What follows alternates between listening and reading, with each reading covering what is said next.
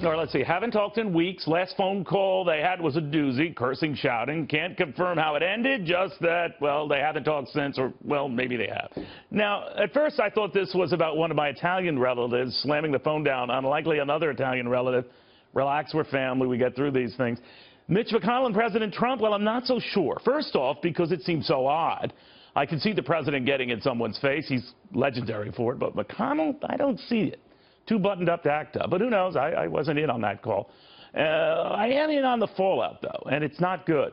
And here's my message for the president. It's especially not good for you, sir. And dragging out this unseemly fight in public is going to come back to haunt you. Remember, Mitch McConnell is on your side. He wasn't the deciding vote against your health care overall repeal. Another senator was. Mitch tried, he failed, just like you tried, you failed. You didn't always get your way in business. Listen to McConnell when he says you can't always get your way in politics, especially, Mr. President, when you blast those trying to help you. Calling them names even when you don't even mention their names. John McCain, Jeff Flake, and now Mitch McConnell. So you're mad at Mitch now, but do remember how he made possible your biggest achievement up to now, Neil Gorsuch. Mitch was the guy who held up a Supreme Court choice by your predecessor to clear the deck for your own choice now. Recall, Mr. President, how he helped secure Gorsuch with a simple majority of votes. Now, some didn't like that, but what he did sure helped you. He was there when it counted. Don't forget the strings he pulled to make it happen.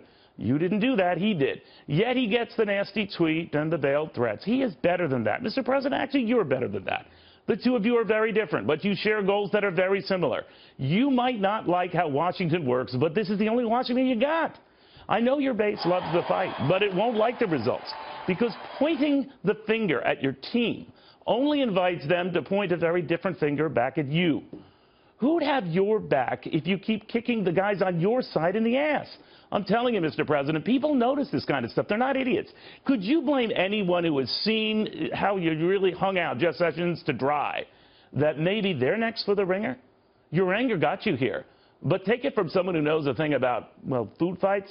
It ain't going to keep you here. Loyalty works both ways, Mr. President. You are the quarterback. Appreciate the team. Go ahead and rip their institution. Many have. But they're the only institution you got. And you're running out of friends. Don't threaten them. Work with them because I'm betting right about now, a lot of them are wondering if there is any upside to working with you. Prove them wrong and prove your better angels right. It is clear you want to right your ship. But first, sir, you've got to stop this ship. Mitch McConnell deserves better. And actually, Mr. President, so do you. So do all of us.